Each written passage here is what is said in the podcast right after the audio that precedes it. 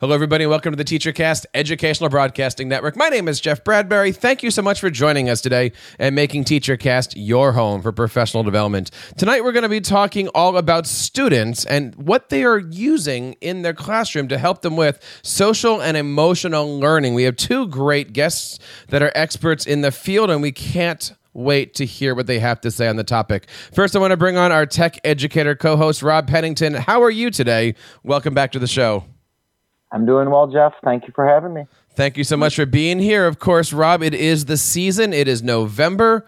That could only mean one thing. Ed Camp, New Jersey is coming up. Are you uh, are you looking forward to the great things happening this year at Ed Camp? Can't wait. This this weekend. Absolutely. This weekend, we're going to have such a great time. I believe it's the sixth annual Ed Camp, if I'm correct about that. And of course, we're looking forward to all the great things. Of course, we had a fantastic time in Atlantic City this past weekend. We had 20,000 educators come by the uh, the te- the, uh, the Atlantic City Convention Center. Hundreds of people stopped by the Teacher Cast booth as we did, oh, about 15 or so presentations um, on anything from Google Slides, Google Sites, websites, WordPress, Final Cut, you name it. We had a great time. Rob, thanks so much for joining us. I want to bring on Sam Patterson. Sam, how are you today? I'm doing great, Jeff. And uh, you are, are doing some pretty cool stuff out there. How are the puppets today? The puppets are doing very well. We recently finished our STEM sloth build and we are currently crowdsourcing a parody song that might be fluff enough to impress you. Are you going to do a, a, a, a, a ditty, if you say? See, I'm trying to I'm trying to, to bring this in. Are you doing a ditty with your with your puppets? The the the puppets will be doing a full on jam, but it won't be today. I understand that Walker wants to change his name also to Brother Love. Is that true? He's already done it and changed it back. Now, I was reading uh, Waka's uh, Twitter account, and he's been having some problems with the other puppets. And so that is the reasoning behind doing the show today on social and emotional learning. We have a great pair of guests today. Um, I want to bring on Peter Kraft, who is the president and co founder of Evolution Labs. Uh, Peter, welcome to the show today. How are you? Very well, Jeff. Thanks for having us. Thank you so much for being here. Tell us a little bit about yourself and uh, what is Evolution Labs? Uh, it is our third business in the ed tech space. We started in higher ed. We learned a lot about uh, why college students succeed and why some of them don't. And we actually reverse engineered the content down to a K 12 level. So Evolution Labs is really the, uh, the third iteration of our technology, and we work uh, in the K two K twenty uh, landscape for uh, uh, with with um, with students, helping them succeed academically and socially. And of course, you can find more information out on Twitter at Evolution Labs ED. And you brought uh, somebody with you today. Why don't you introduce our, our second guest here? Yep, the the brains of the operation is Joey Alzula. He's our content director. And Joey, uh, why don't you tell everyone a little about yourself? Sure. Hey, everybody. I'm Joey. I'm I'm the brains. Peter is the is the look, obviously, and uh, yeah, I'm I'm the uh, director of content at Evolution Lab. So it's my job to work with subject matter experts and educators in developing the content and the, and the program. Great welcome everybody to the show. And uh, again, if you're out there listening, you can check us out on TeacherCast. Follow us on Twitter, Facebook, all things TeacherCast.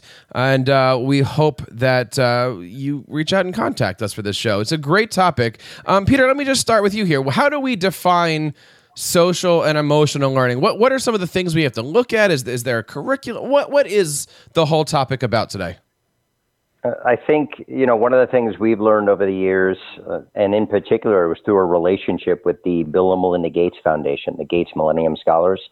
They interviewed their students and found that only one in ten students were leaving or dropping out of school or failing out uh, due to academic reasons.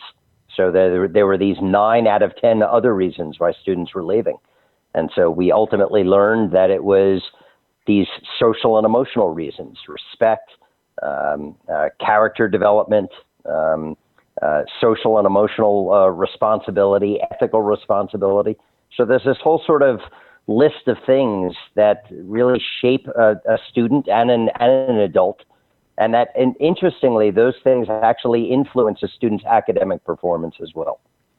And what are when we're looking at this, and especially when we're looking at students and how they're performing in the classroom, what are some of the signs that we can look at to notice that a student may or may not need some assistance? Well, from a character development standpoint, it's um, simple things like you all probably remember in class. Either you were doing them or noticed other kids doing them. Uh, not raising your hand, uh, being disrespectful to the teacher, um, not paying attention, uh, talking to other students.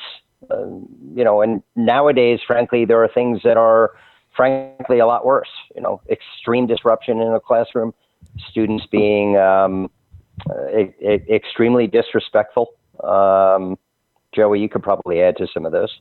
Yeah, and I think an important thing to also mention is that you know I think educators are are learning or have really always known that it's not just for the for the students who are acting out. It's really really something that everyone should be kind of paying attention into their own lives, their relationships, the, their relationship with themselves, um, the way that they go about making decisions and solving problems. These are sort of foundational things that you know some some students learn at home or through you know experiencing life. And, and some students don't necessarily get the opportunity to really model all of those things. And so what we try to do is is bring that learning bring that modeling into schools whenever we can so.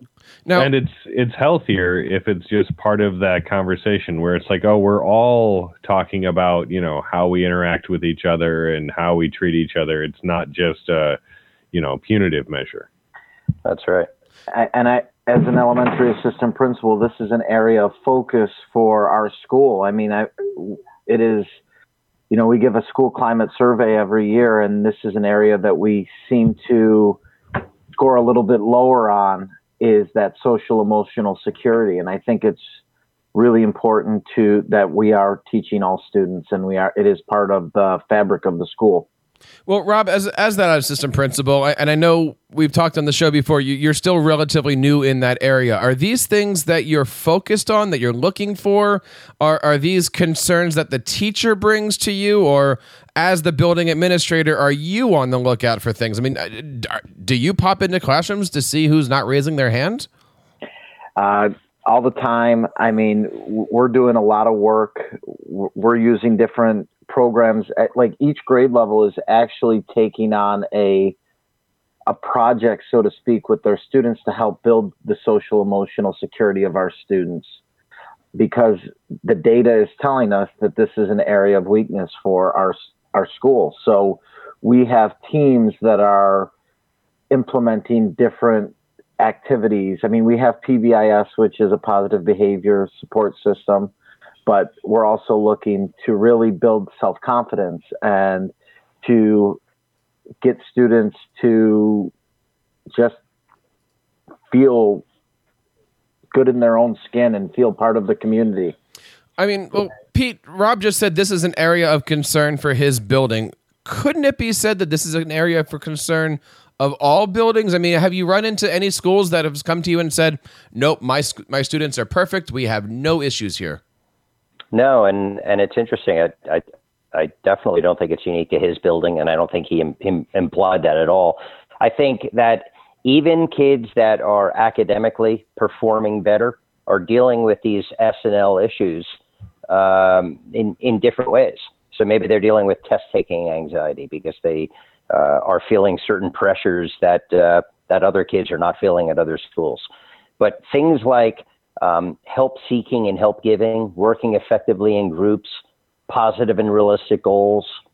You know, all these things affect students uh, at all levels across rural and urban and suburban areas. So I think it's across every school, really. Mm-hmm.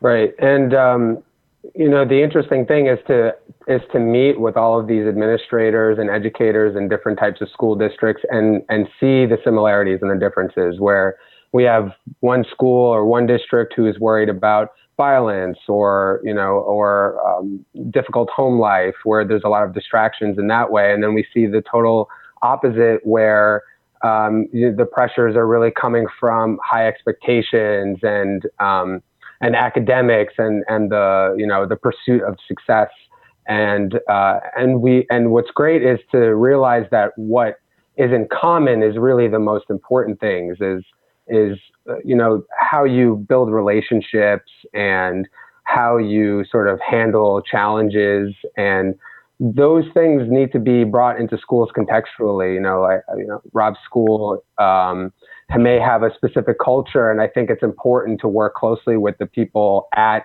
each specific school and at each level of stakeholders because it's all contextual and nobody knows their students, their child better than the people in the school. But what we try to do is provide them with a common language and a common curriculum um, to sort of like use as a tool.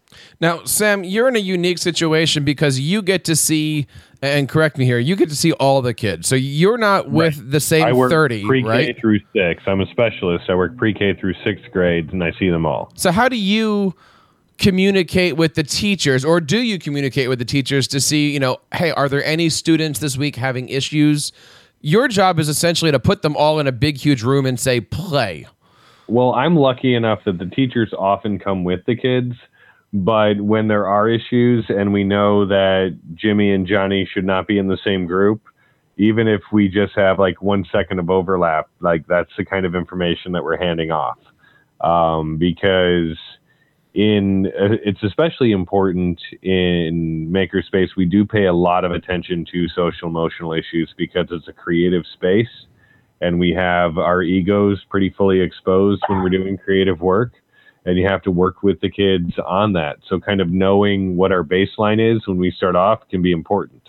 Now pete one of the important things that we can do is to really get a hold of where the kids are in their world. I mean we, we kind of joke around a lot and say that you know the kids of this generation are not like the kids of my generation or the kids of sam's generation.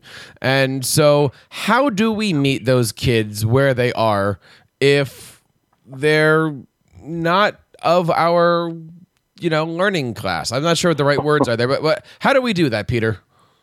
Yeah, I, I think um, you know we can sort of joke about it and say you know they're dealing with a lot of the same things we dealt with as kids, but frankly, they're also dealing with some things we didn't deal with, like social media, for example. And when you think about things not just like bullying, but cyberbullying, um, those are things that these kids are dealing with that. Uh, we don't really have any experience with as a child.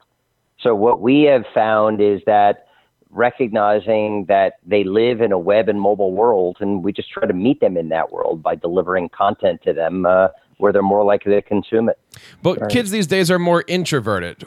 Or is that not true? I mean, you could look at, you know, I always say I'm a child of the 80s. We went out on our bikes. We were playing football in the street at all hours. And the kids these days were we're we're not doing that. Um, well, it's actually funny because they're. I think that probably they're every bit as social, but it's happening in a very different way where they might be in their bedroom, but they're actually hanging out with their friends because they're all texting or on Instagram or whatever it is. And so it's funny because, you know, working from a technology as a, in a technology company that the problem and the solution are kind of all one in our mind where like the social alienation and the anxiety that comes from social media because of negativity or whatever or whatever it is is also can be a power for for good really where those same powerful instruments can be used to spread positivity rather than negativity. And and so so it's it's it's a fascinating it's a fascinating time really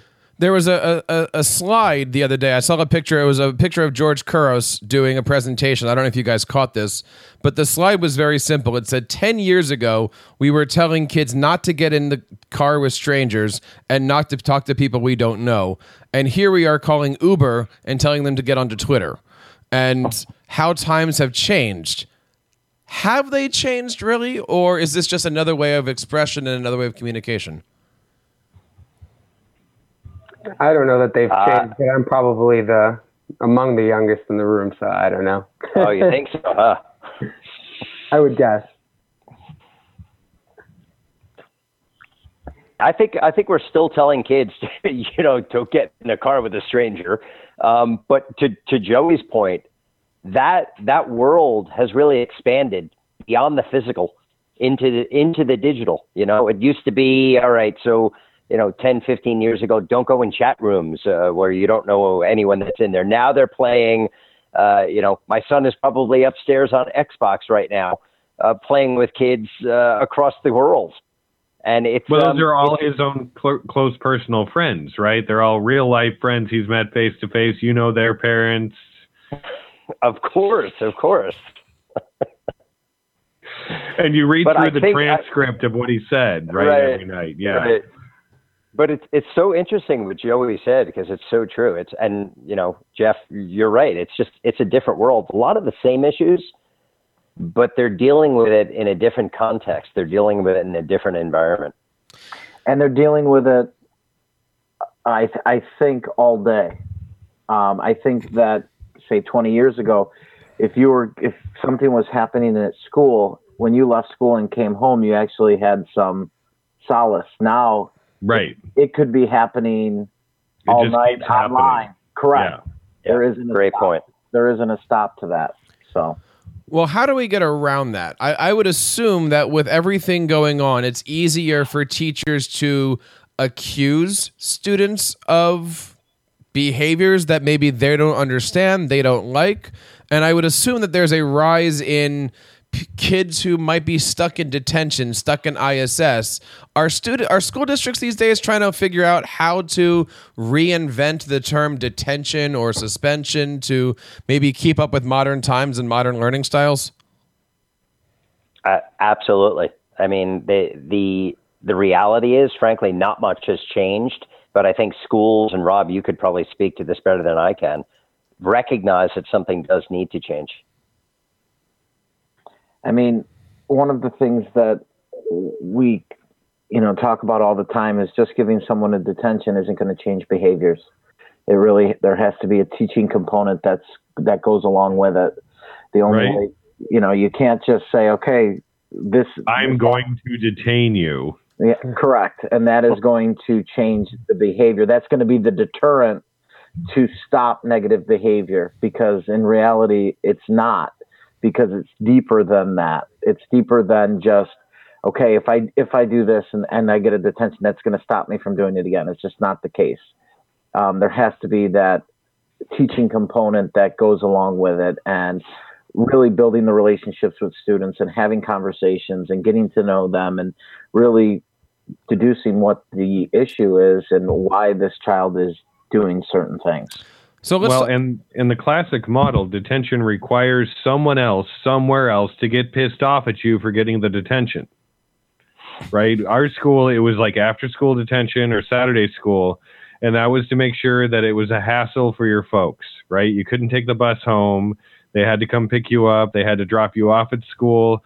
You were going to get a talking to in the car on the way to or from. And that's why detention was happening, right? They're like, okay, good you did this thing. We're not happy with the fact you did this. We're going to make your parents yell at you by inconveniencing them. And and that's a horrible model. Right, and it's actually it's an interesting point, Sam, especially um, because of you know our approach and approach that a lot of educators are now taking with restorative justice, where it's not enough to sort of serve your penance, but you also realize that you're affecting other people and you have to make it right by them. So what do we do? Let's say that Sam walks into his studio one day and he sees one puppet not talking well to the other puppets, and he has to sit that puppet down. Um, Rob, what advice do you give your teachers, or what advice would you give Sam if he was in a room where some one of his puppets really was a little off that day or that week? Sam, since it's about puppets, I'm going to let you go first. Oh well, you know, I, I just beat the stuffing out of them because they're puppets. Problem solved.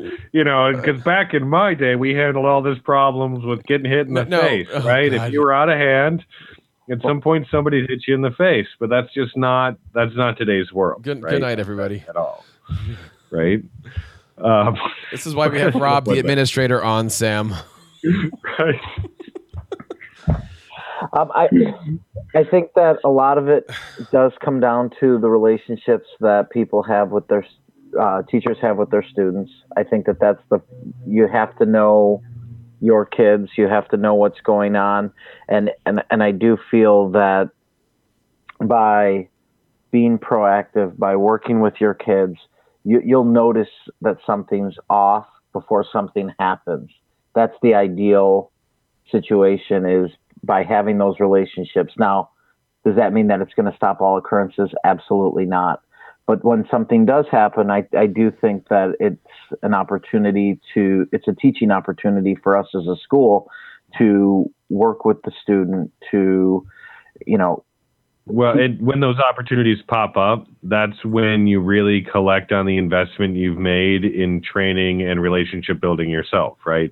Mm-hmm. Like if you've trained your staff, if you've had these conversations ahead of time, if you've done some role playing, then they're going to know what kind of tack to take as they enter into that situation, how to de escalate it, how to get the parties to think about what they've done, whom they've affected, and how to begin to fix what happened in addition to doing whatever documentation, paperwork, et cetera, has to go with it.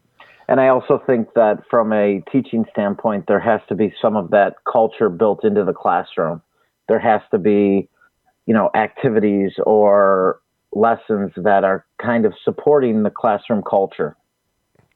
You know, the one thing I think I learned tonight is that this is a relevant topic to any building, whether it be public, private, religious, you know, grade K, school, any K five, six, K five, everything, or everything. or a bunch of triplets sitting here, right? Like, they're, they're, everybody has these issues that they have to work with. Um, Pete, I know you're, you guys are going to be their fourth iteration, Jeff. It will be the Evolution Labs parenting app.